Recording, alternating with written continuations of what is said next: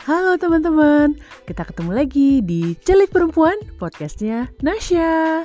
Nah, hari ini kita bakal bahas apa ya? Yang pasti kita akan bahas semua tentang perempuan. Perempuan kalau udah disuruh curhat, hmm, pasti mau banget. Karena akan banyak undang-undang yang diceritain, karena akan banyak juga kejadian-kejadian yang akan kita sharing sama teman-teman semua.